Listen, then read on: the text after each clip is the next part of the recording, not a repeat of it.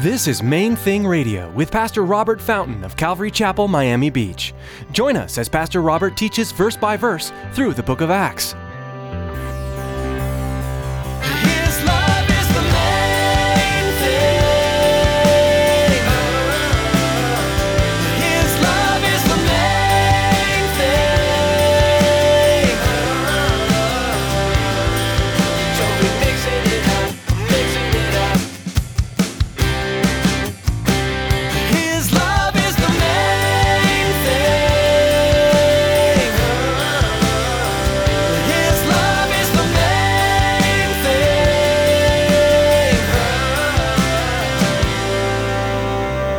Peter was the instrument God used to open the way to the entire world.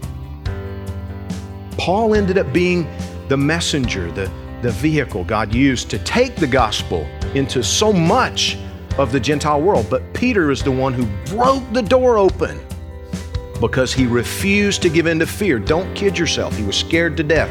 In Acts chapter 10, Peter took a big risk by visiting a Gentile and sharing the gospel.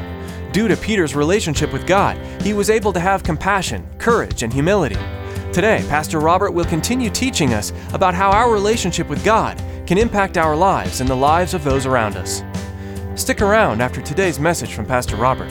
I have quite a bit of information that I'd like to share with you our web address, podcast subscription information, and our contact information. Now, here's Pastor Robert with today's message.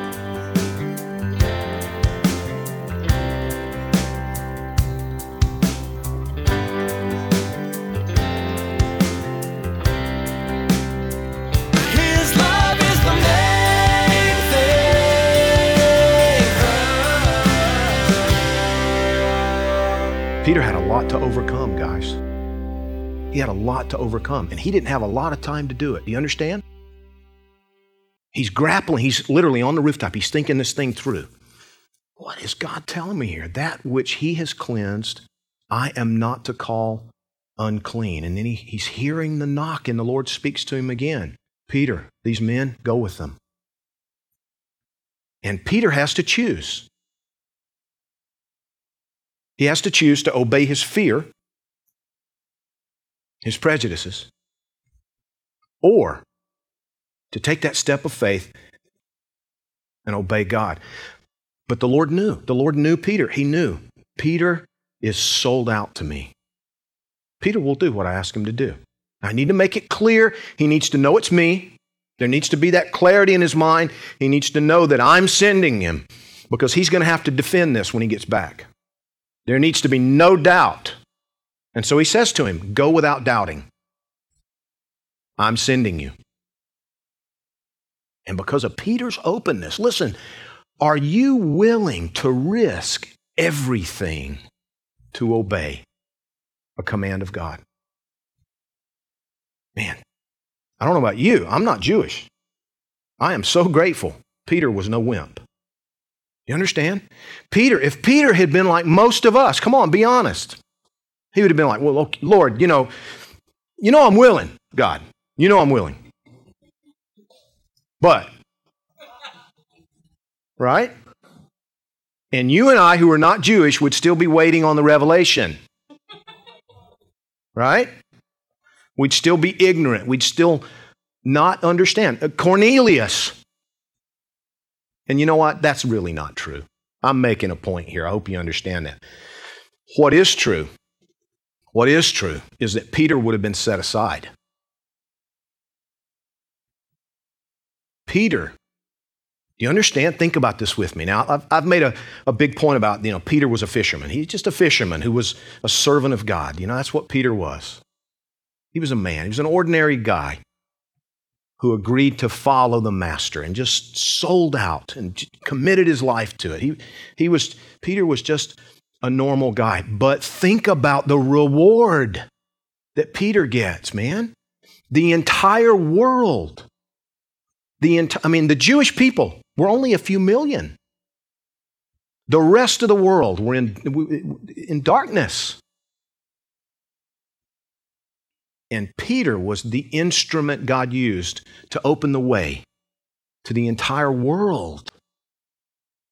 Paul ended up being the messenger, the, the vehicle God used to take the gospel into so much of the Gentile world. But Peter is the one who broke the door open because he refused to give in to fear. Don't kid yourself. He was scared to death. He knew he was risking it, everything, and he didn't know how they were going to react. He knew they were going to react, but he didn't know.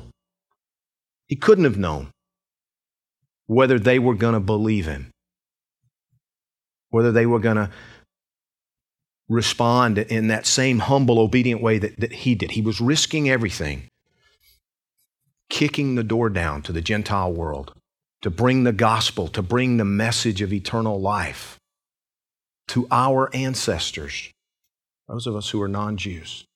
Incredible. Look at it with me. Peter was so, I'm so grateful. He was open to do whatever God wanted him to do and whatever it cost him. Whatever it cost him, he knew that the, the next life was going to make it worth it. And Peter says, look at this.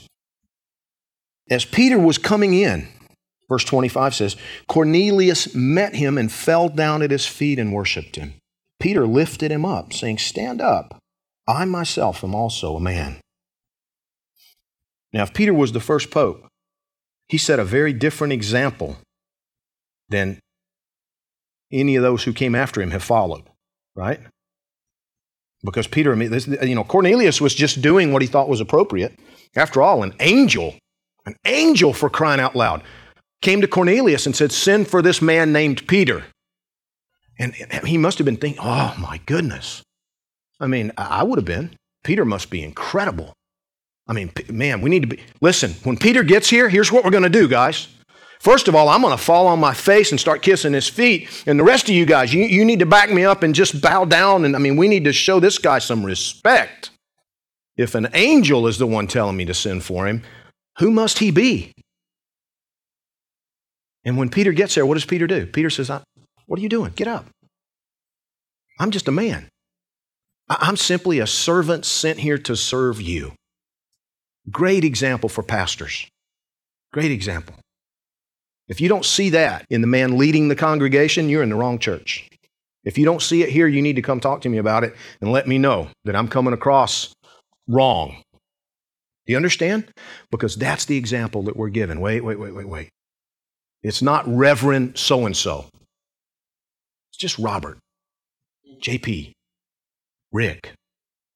You understand? That's the example that we're given. He stands him back up, and as he talked with him, he went in and found many who had come together. Then he said to him, You know how unlawful it is for a Jewish man to keep company or go to one of another nation. But God has shown me that I should not call any man common or unclean. Therefore, I came without objection as soon as I was sent for. I asked then, For what reason have you sent for me? See, Peter, Peter had an inkling. Peter kind of knew, but he didn't know. You understand? And he's learned his lesson not to run ahead of God. He's, he's been guilty of that in the past, and he's had God himself interrupt him a couple of times, you know, and call him on the carpet for running ahead or shooting his mouth off. And so now Peter, he's risking everything. Doesn't want to mess it up. And so Peter says, to this centurion, this Roman authority, he says, You know what a risk I'm taking. You know how unlawful this is for me. But God told me to come. God told me that you're no different from me. I, I never knew that, but that's why I'm here. That's why I came. I need you to tell me why you sent for me. And, and you know, I think there's probably another component to this because Peter needed to hear from the man's lips. Why? And that's why a lot of times, you know, people will come up for prayer. I don't just pray for them. I mean, I want to know why did you come? Even if I think I know. And, and I've, I've found that often I'm wrong as I hear their heart, as I hear the person share with me. Well, no, I became a Christian a few years ago, but you know what? I just really haven't been living it out. Pastor, would you pray for me? Or whatever. Peter understands. I need to, I need to, I need to hear it from his lips. And so he asks him, Why did you send for me? And listen to what Cornelius says, because now we see the openness of Cornelius, this man who believes in God but doesn't know him. Verse 30 Cornelius said, Four days ago I was fasting until this hour. And at the ninth hour I prayed in my house, and behold, a man stood before me in bright clothing and said, Cornelius, your prayer has been heard and your alms are remembered in the sight of God. Send therefore to Joppa and call Simon here, whose surname is Peter. He's lodging in the house of Simon, a tanner by the sea. When he comes, he'll speak to you. So I sent to you immediately, and you've done well to come. Now, therefore, we are all present before God to hear all the things commanded you by God. Man, what an open heart. Here's a guy who believes in God, doesn't know him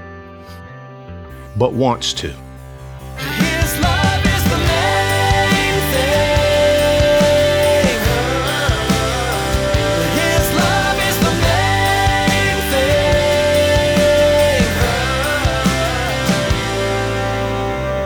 Thank you so much for joining us today. We are so excited.